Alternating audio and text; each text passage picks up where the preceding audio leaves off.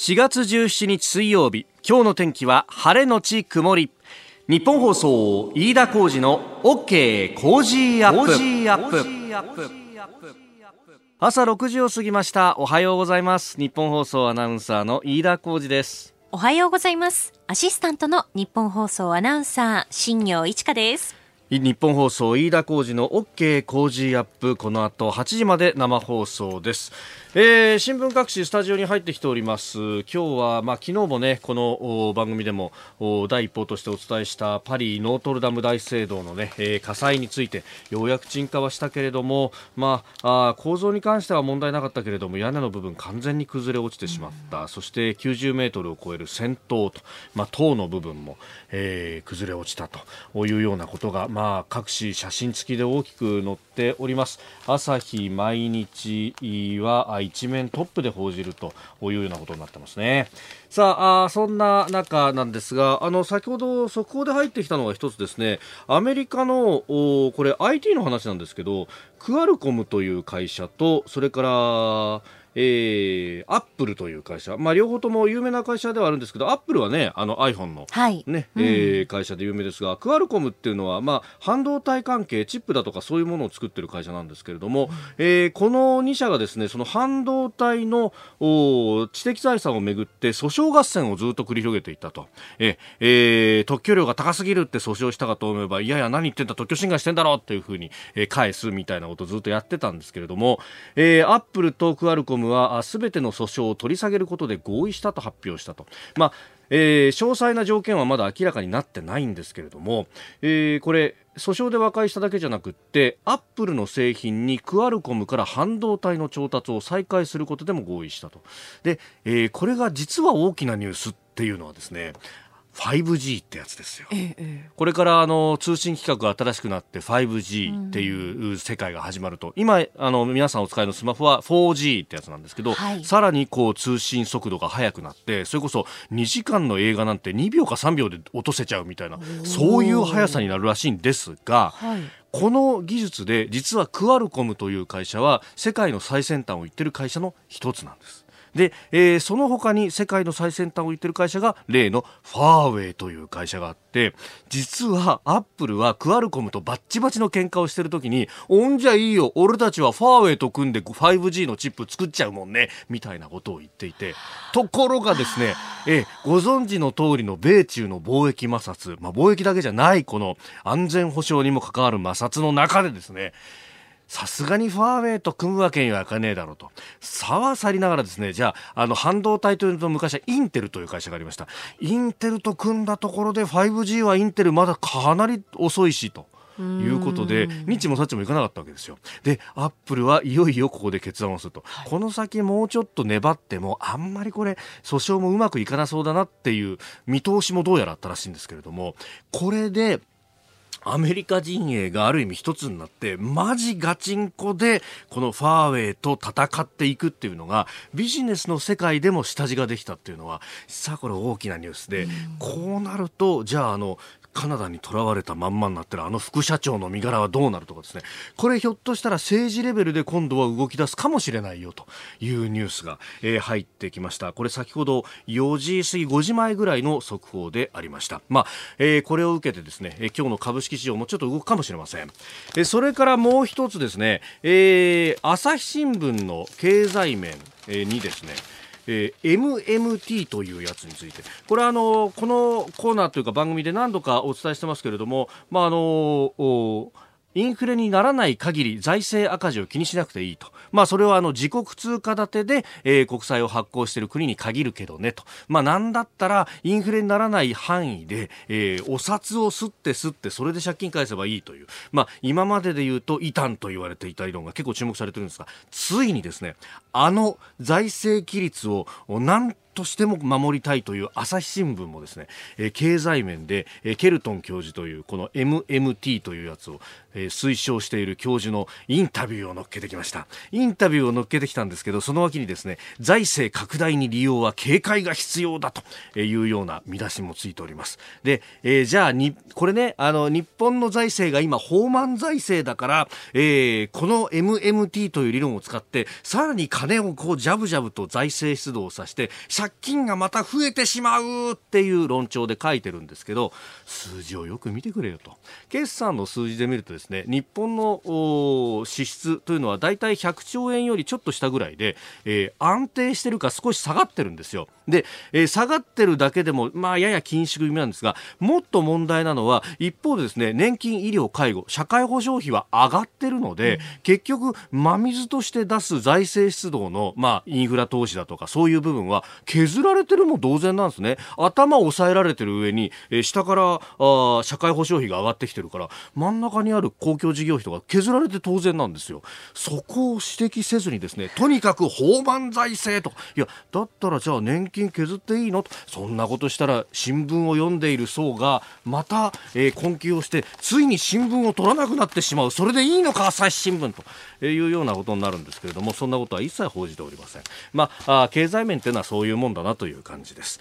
あなたの声を届けますリスナーズオピニオンニュースについてのご意見をお待ちしております。今朝のコメンテーターは自由民主党参議院議員の青山茂春さん。取り上げるニュースですが、まずは日米の外務防衛閣僚会議19日に開催と F35A についても墜落事故がありましたけれども意見交換する予定ということです。それから昨日から始まった日米貿易交渉の初会合、えー、2日目の協議がスタートしております。えー、さらにトランプ大統領が北朝鮮との非核化交渉について急ぐことはないとの見解を示しました。朝鮮半島情勢について、えー、さらに廃炉専業会社と、えー、日本原電が廃炉専業の会社の設立を検討しているというようなニュースが昨日流れてきておりました、えー、さらに野党が要求している予算委員会の集中審議について与党側は拒否したと、まあ、国会についても聞いていきましょう、えー、ご意見お待ちしています。こちらです。メールアドレスは、コージーアットマーク 1242.com。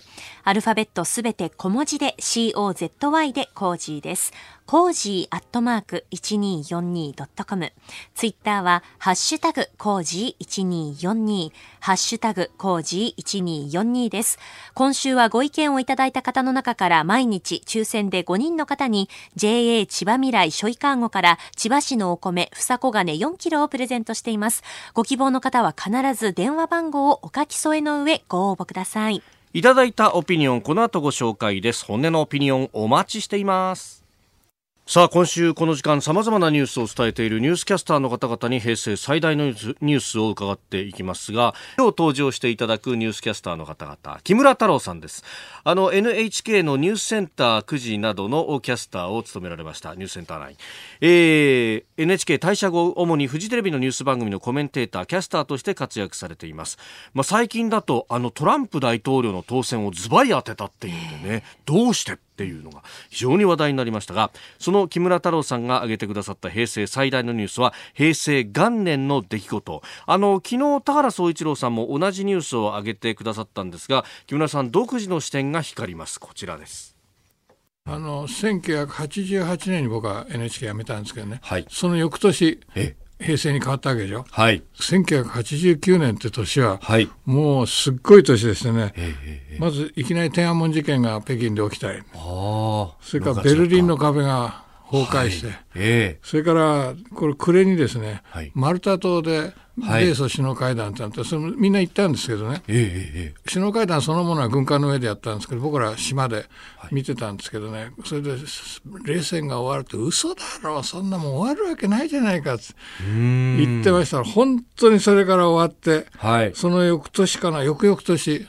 あのソ連で。クーデターが起きて、はい、それで、ね、エリツィンが出てきて、はい、もう大変なことになって世の中本当に変わるんだっていうのを、まあ、実感した30年ですね。ただ、はい、世の中変わっただけで良くなったのかと思ったら必ずしもね、うん、そうでもなくて。うんはい。世の中がやっぱり冷戦が終わったことでまた新しいいろんな問題が起きてきたっていうのもまたそれ30年でずっと体験しましたね。いろんな高が外れてしまった。その一つの表れがやっぱりグローバリゼーションだったんだと思うんですよ。はい、世界がみんな仲良くなるのはいいことじゃないかっていうのは建前としてはすごくいいことだったんだけど、はい、人と物と金が自由に行き来するようになるといろんな歪みが出てきてね、はい、特にお金の自由な行動で貧富の格差は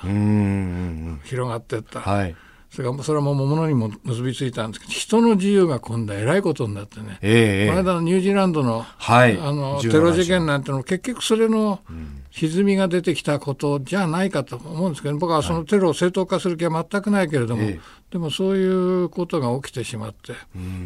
冷戦が終わったのはよかったけどその後の時代ってのはまたすっごい不安な時代になったな、えー、これはもう30年でこれでまた。まとめる気にもなれないし、できないなって、まだ僕は80超えたんですけどね。まだ、まだこれ、生涯続けなきゃいけないかなと思って。えーまあ、冷戦終結そしてそこでバラ色の世界が来るぞっていうところの時代の空気っていうものがあったとこれ田原さんも昨日も指摘してましたけれども、まあ、しかしそこでばらまかれたこの問題の目というものがどんどんと複雑化していって、え深刻になっているという話、まあ、特にその結果として世界中で貧富の差が激しくなった。その結果としてブレグジットアメリカのあの現象も生まれたということなんでしょうか。トランプはまさにその産物なんですよ、えトランプがね、うん、分断社会を、はい、の原因だって、そうじゃないんですよ、分断社会がトランプを生んだんですよ。結局、アメリカで何があったかしたら、アメリカはその冷戦後のいろんな繁栄の、その他が外れた国の一番いいところをかすめ取っていったわけですよね。その結果、そのあの国の中ですごい分断ができて、はい、面白い言葉なんですけどね。 flyover state っていう言葉。 flyover って飛び越えてっちゃう州っていうの。アメリカは今ね、はい、東海岸と西海岸、つまりニューヨーク、ボストンとかワシントン、はい、それと西海岸、ロサンゼルス、はい、その間でしかアメリカは動いてないと。政治家も金持ちも、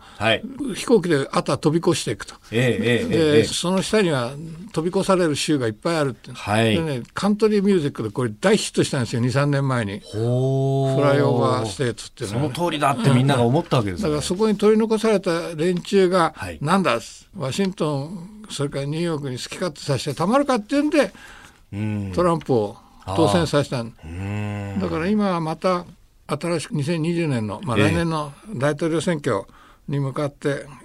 アメリカはもう一回分断社会をどうするのかという議論が起きてますけどね、はい、答えは見つかってないですね。ああ、アメリカであっても。かえってひどくなるんじゃないかな、分断社会は。というのは、やはりトランプがそういう一方の肩入れをすれば、もう片方の肩入れをするって勢力が出てくるわけですよね。はい、だから結局今度はワシントン、ボストン、ニューヨーク、ロサンゼルスで通用する論拠で、アメリカを変えようっつってる人間と、そうは変わらないぞっつってるアメリカ人との間の、今、戦いになってきてるっていう。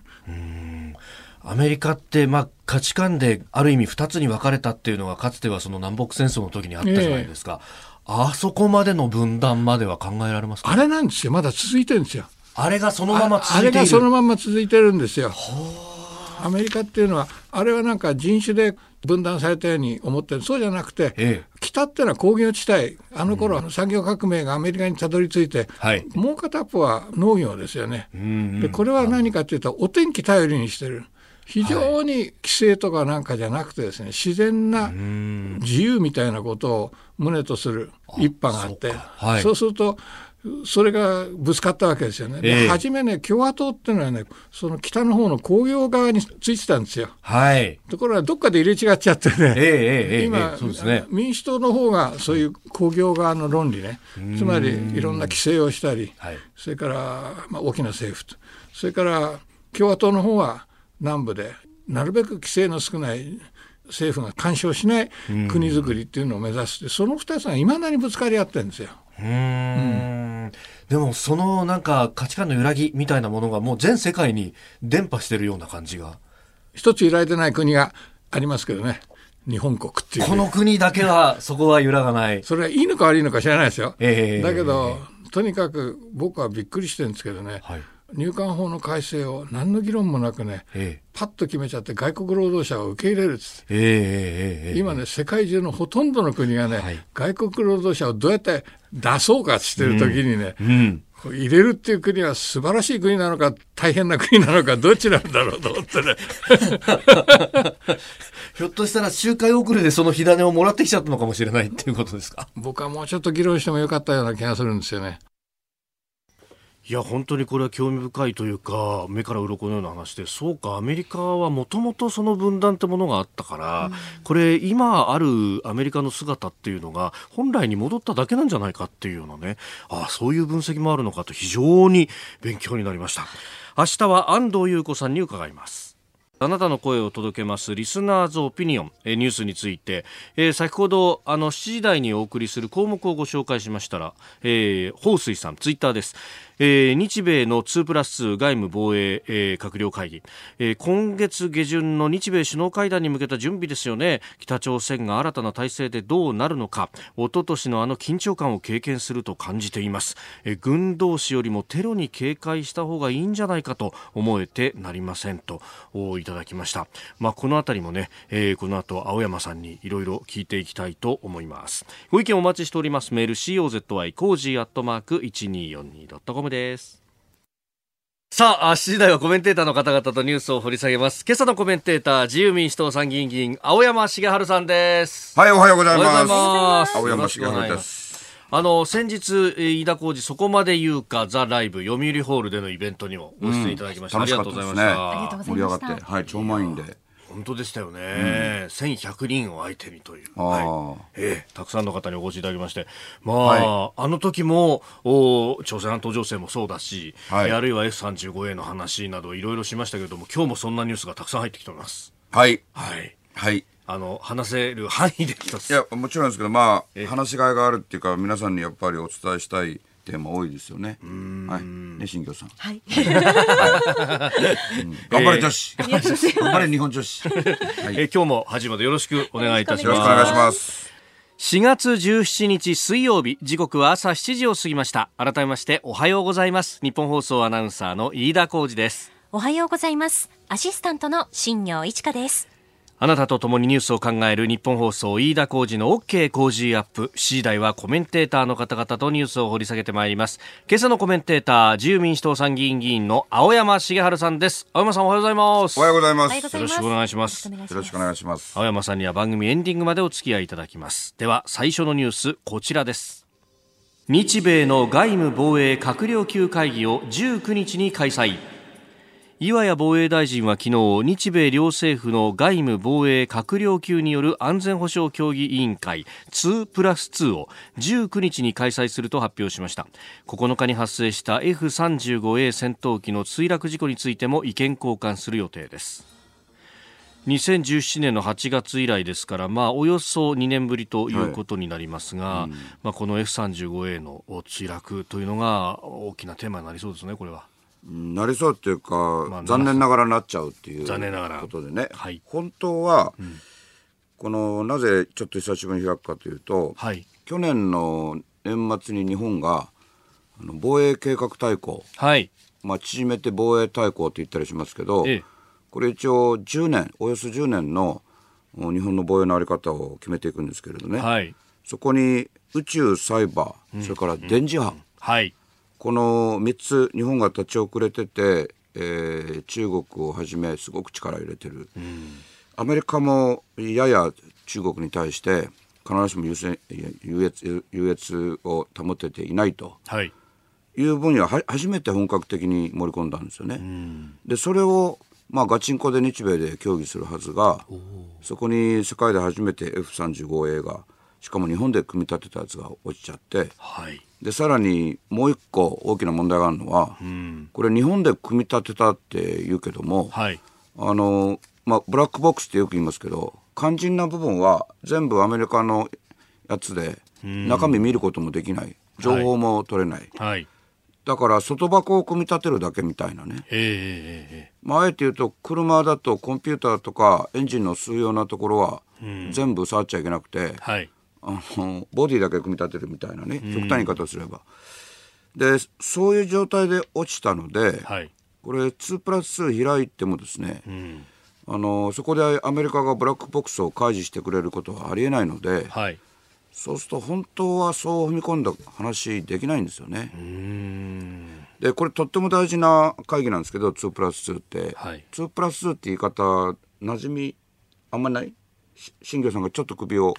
かしげてくれたから、ね、いやいや、その首かしげてくれるのが大事で、要するに日本もアメリカも2人ずつ出すって意味なんだけどなんでこんなややこしい言い方するかというと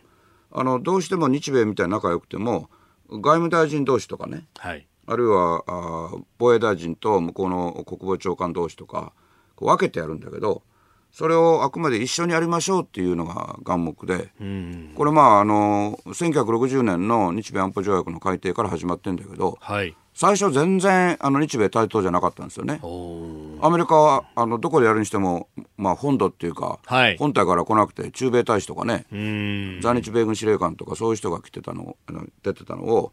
今はやっとこれ対等になったわけですよ、はい、お互いに閣僚でね。ところがところが。今回あのマティス国防長官がそうだ。あの首はっきりと首になっちゃって、はい、でそれもあの2月いっぱいまではやってちゃんと後任を決めて辞めるとマティスさんが言ってるのに、トランプさんがあのマティスさんが正直に大統領と意見合わないって言ったもんだから、はい、怒って。あのバサッと切っちゃって年末で切っちゃいましたね。そうなんですそれでその後、はい、シャナハンさんっていうね、ええ、人柄はあのいいのであのよく知られてるんだけどこのシャナハンさんっていう人が国防長官代行のままなんですよ。はい、つまりあのやっと対等にやってるんだけど向こうに大臣がいないというね。なんと。考えられない事態で、はい、しかもこのシャナハンさん非常に誠実な人なんだけども、うん、あのボーイングの副社長だったんですよね。はい、で軍にもいたことがないし、ええ、国務省つまり外務省にもいたことないんですよね。で日本で言ったらね、はい、三菱重工の例えば、はい、例えばですよ。副社長が突然防衛大臣になって。そうですね。そうですね。アメリカとあの町長発信やらなきゃいけないみたいなことですから、あのー、かなりあの日本にとっては課題が多いですよね。はい、はい。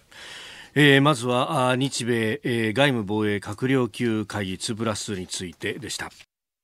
おはようニュースネットワーク東京有楽町日本放送キーステーションに全国のラジオ局21局を結んでお届けいたします。時刻は7時11分を過ぎました。おはようございます。日本放送アナウンサーの飯田浩二です。今朝のコメンテーターは自由民主党参議院議員の青山茂春さん。取り上げるニュースはこちらです。日米貿易交渉2日目の協議がスタート。ワシントンで行われている日本とアメリカによる新たな貿易交渉2日目の協議が始まりました。協議には初日に引き続き茂木経済再生担当大臣ライトハイザーアメリカ通商代表部代表らが参加。どの項目で関税の削減などの交渉に入るか交渉の範囲についての議論が焦点となっております。え今日と明日の2日間にわたってとお昨日と今日の2日間にわたってというこの会合、はい、まあ、TPP のラインでというようなことがあ今日の新聞などでも言われておりますがどうご覧になりますか、うん、さん。まあ、トランプさんはあそもそもその TPP を否定なさったわけですからね。はい、そうですね。就任初日に。はい、でまあ多国間じゃ気に入らない日米の二国間にしてくれというのもあるけれども、はい、要は、うん、あアメリカのものをもっと買ってくれ、はい、日本のものは買いたくないっていうトランプさんらしい、はい、いや結構いい意味でもらしい話なんでしたがってこの日米貿易交渉今あの飯田こうちゃんが読んでくれた原稿も含めてねいやいい原稿なんだけど、堅苦しくてなんだかよく分かんないけど、はい、要はトランプさんがあどれだけ無茶を言ってくるのかと。はいいうことに尽きるんですよね。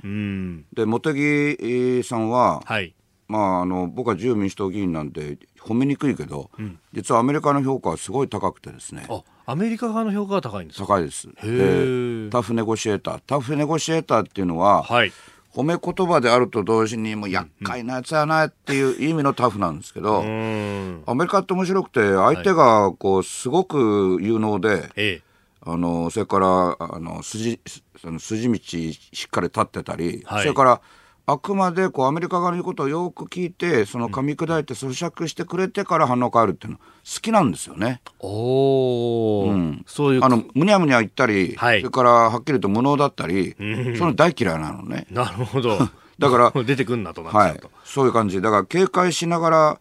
あの茂木さんのハンドリングに期待してるところがあって、はい、だから昨日は穏やかだったんですけど、ええ、それはあの、え、ほとんど関係ないと思うな。あそうですか、うん、あの茂木さんの能力をもうアメリカは把握したので何をあの出してくるのかと。だから相撲で言うと、はい、あのちゃんと立ち会いしたんだけど、ええ、あのたまにあるじゃないですか。はいあのがっぱり四つに組んでる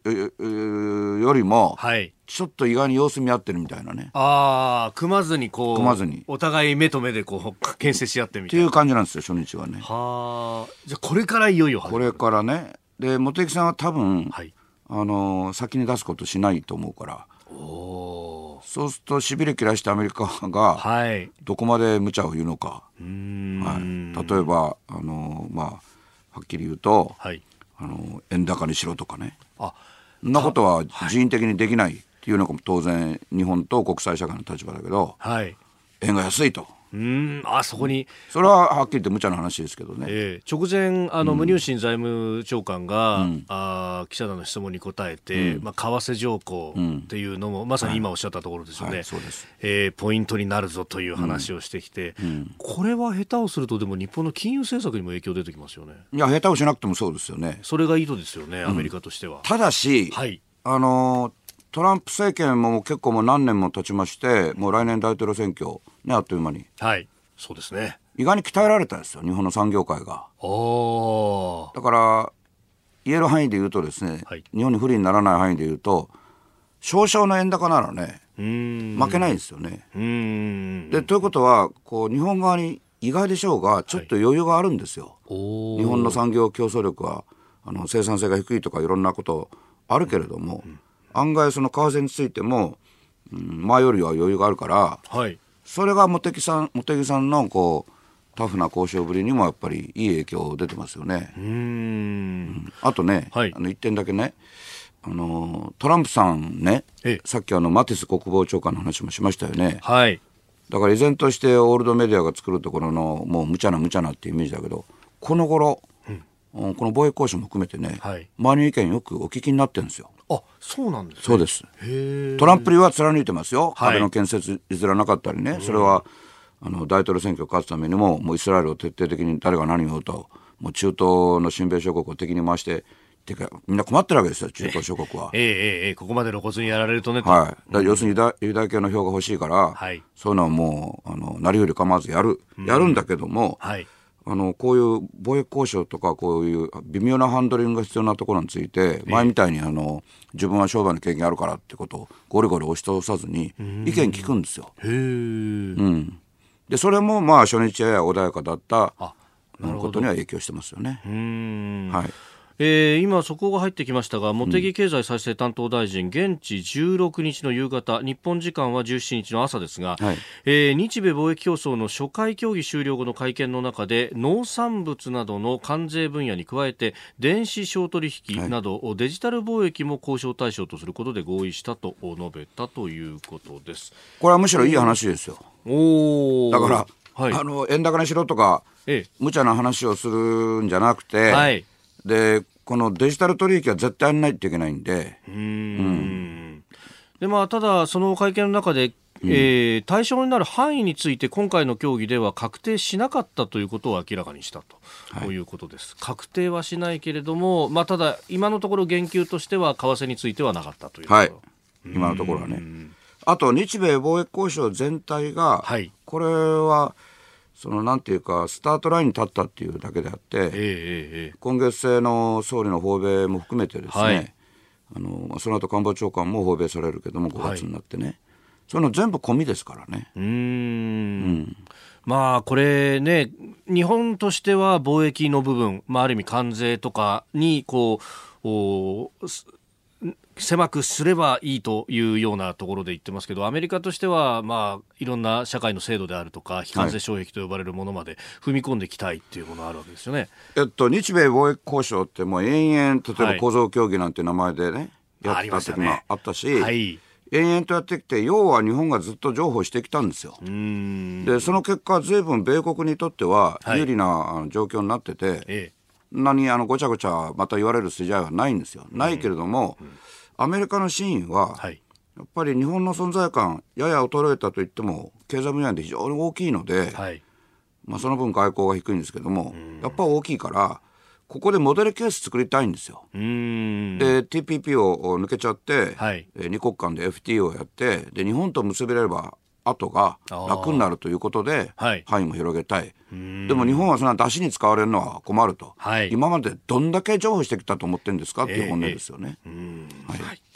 えー、そして2つ目のニュースですけれどもトランプ大統領が北朝鮮との非核化交渉を急ぐことはないという見解を示したと、えー、15日ミネソタ州で行われた会合の中で、えー、こういった見解を示したということです。時間をかけてでも核放棄への具体的な行動を引き出すのが先決との考えと。まあ金正恩委員長とは良好な関係だとも話したそうなんですがこの真意というのは？真意は、はい、あの急ぐ急がない関係ないですよね。関係ない。妥協しないと。妥協絶対妥協しないとで、金正恩委員長に向かって、はい、あなたね、私だけでしょ、味方は。味方になってくれるのは。もう本当は全部周り敵だよと。ね、アメリカの、はい、その大統領以外の中枢部分も、えええ、もう北には我慢ならないと。はい、なってますよ。北朝鮮には我慢ならないなってますよということなんですよ。うん,、うん。あの、響き合うようにポンペオ国務長官は、えー、キムイ、キム委員長が非核化の合意を早期に果たすことが重要だと述べて、えー、北側の要求を一周したと。いうようなあなたご自分の立場分かってらっしゃるんですか？ってことを あの人柄のいい、はい。ね、あのパンペオ国務長官がおっしゃってるということであのー、まあスペインの北朝鮮大使館が襲われて以来、はい、以来ですね、はい、実はアメリカの対北朝鮮の姿勢は非常に厳しいですよ。うんいろいろ異変の兆候があって、はい、最高人民会議っていうのが北朝鮮開かれまして一応日本で言ったら、まあ、全然違うけど国会に当たる。という報道をねえー、されてますね。全然違うけどね。大体選挙は本当には行われてないんだから。はい、でもそこで金正恩委員長は、まあ、独裁者って自分を神格化しなきゃいけないから、はい、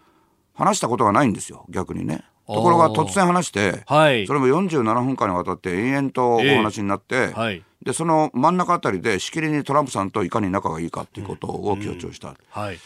まあ実は北朝鮮の内側でもかなり追い詰められた状況も全部ではないけど一部には少なくともあるんじゃないかと。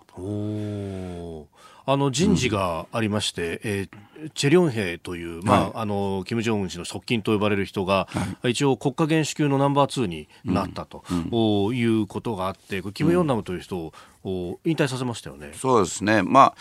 あの体制固めって言えばそうなんだけど、えええうん、あんま関係ないですね。あまり関係ない。あの人事っていうのは、まあ、見せたセレモニー的なものだそうですね。あの、まあ、そういういわば大きな影響じゃないことをやってみせてその本当の部分をなるべく見せないようにしてる気配が非常に強いですよね。やっぱ軍の動向が焦点ですよ。はい、はい。えー、この時間青山茂春さんとお送りしてまいりました。日本放送でお聞きの方この後も青山さんにお付き合いいただきます。今朝のコメンテーター自由民主党参議院議員の青山茂春さんです。引き続きよろしくお願いします。はいお願いします。続いて教えてニュースキーワードです。ロ朝首脳会談ロシアのプーチン大統領と北朝鮮の金正恩委員長が来週にも初会談を行う可能性が高まっていると一部報じております。実現すれば苦しい立場にある北朝鮮をロシアが後押しすることになりそうです。あのー、まあ、はい、はこれ、ロシアに行くことになるのか、うん、やっぱ他に頼るところないってことですか？そうです。あの、中国、アメリカ、はい双方に北朝鮮がというよりは、うん、金正恩委員長が、いわば本格的に冷たくされ出したっていうか、さっきちらっと申しましたその、はい、スペインにある、北朝鮮の大使館があ重朝鮮なるグループに襲われて、はい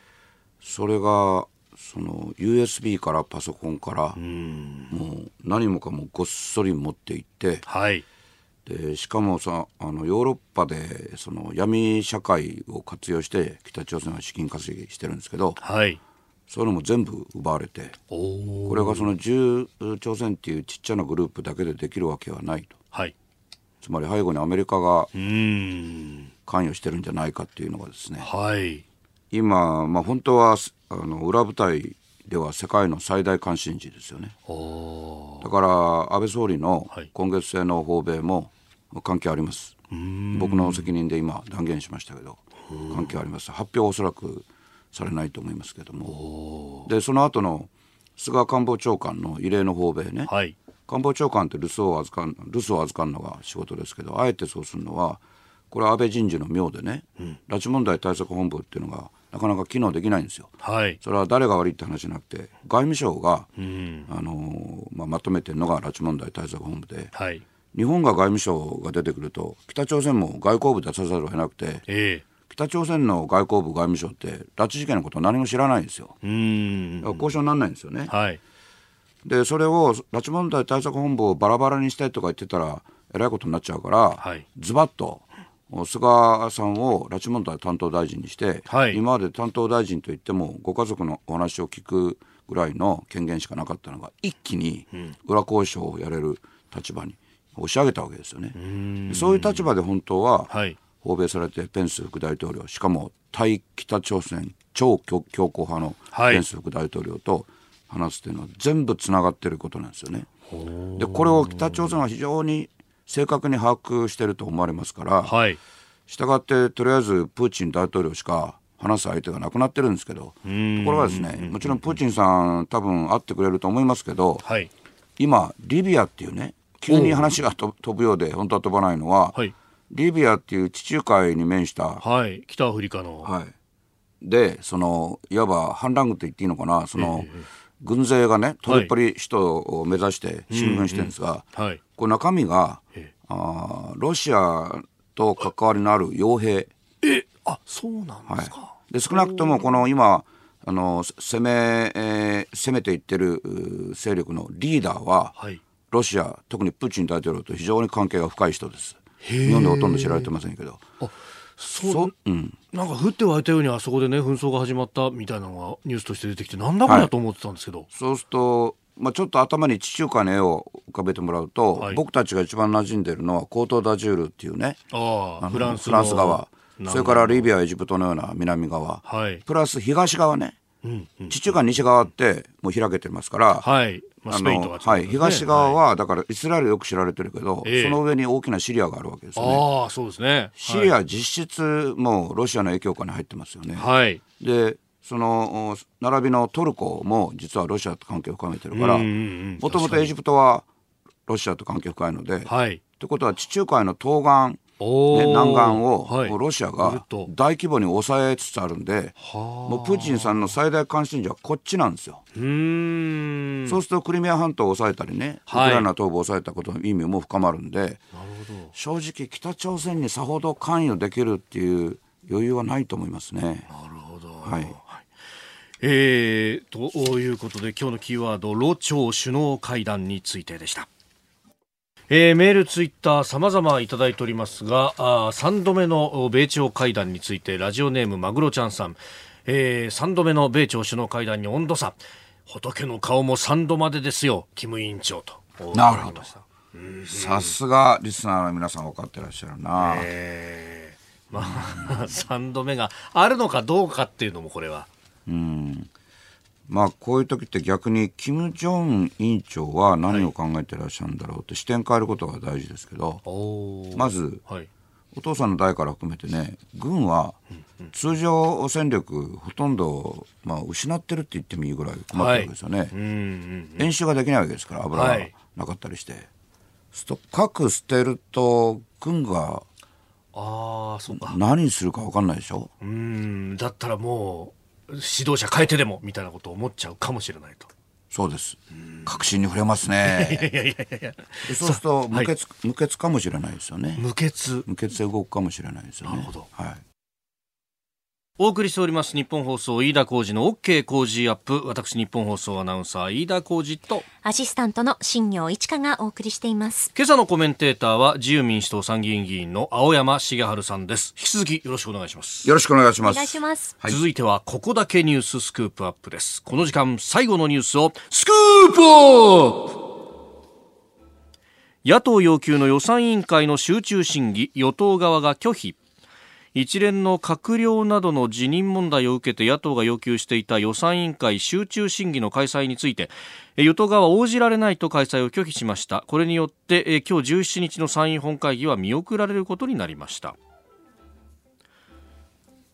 辞めてもまだ続くっていうようなところで。まあそれは任命責任追及されるのはあの、えー、当然だと思いますが、えー、あの僕は今、はい、その一つの政党の現職の議員なんで、えー、あの国会の動きを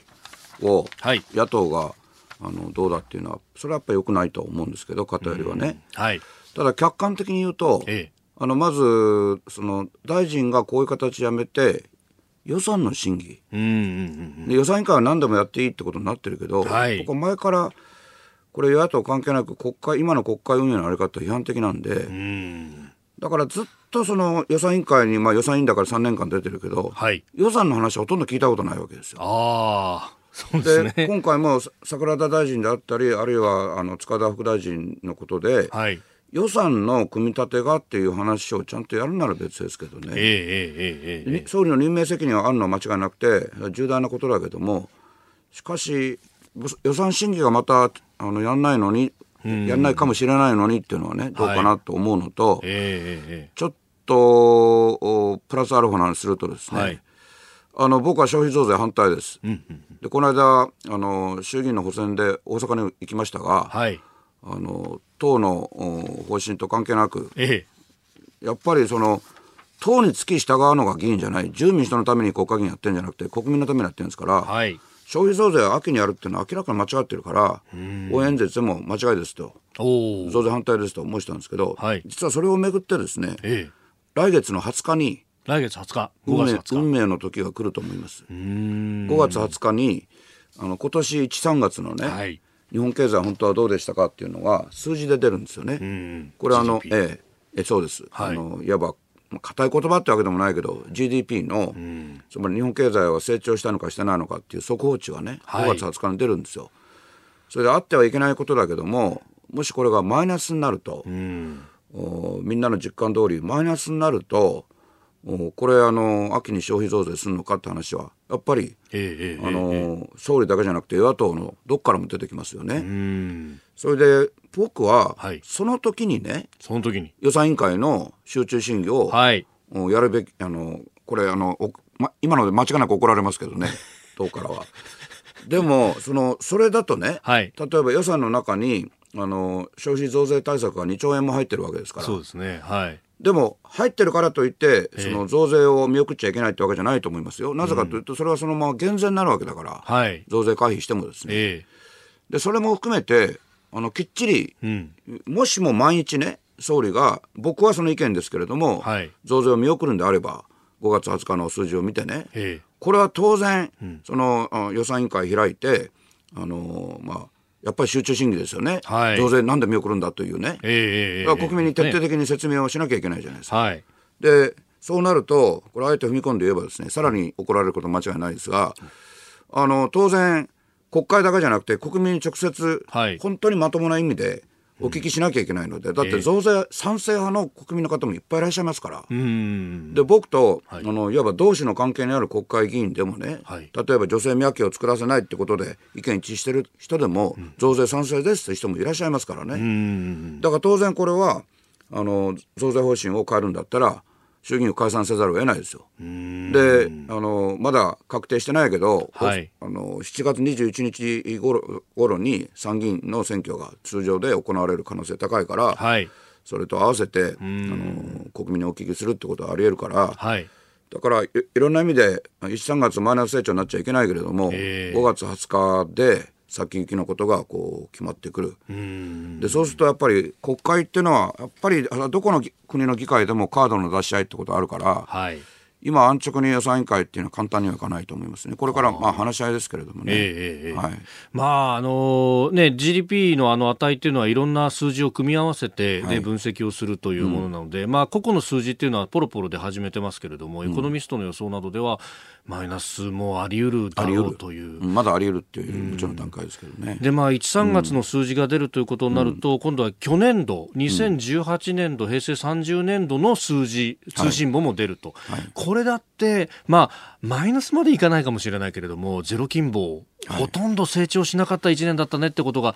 白日のもとにさらされるとなると、これでじゃあ翌年に増税かってことには当然なりますよね。なりますし、それから今年、その、米中が、はい。あもっと減税に踏み込んでいくんですよ。ああ、はい。アメリカと中国の狭間っていうけども、世界経済を左右する日本経済だけで増税？ええええ。それは、これはもう、あの、例えば IMF とかね、そういうところからも、はい、非公式には異論が出てますからね。ああ、それに G20 の議長国が自ら、うん、そうなんですよ。だから全部重なり合ってくるんですよね。はい。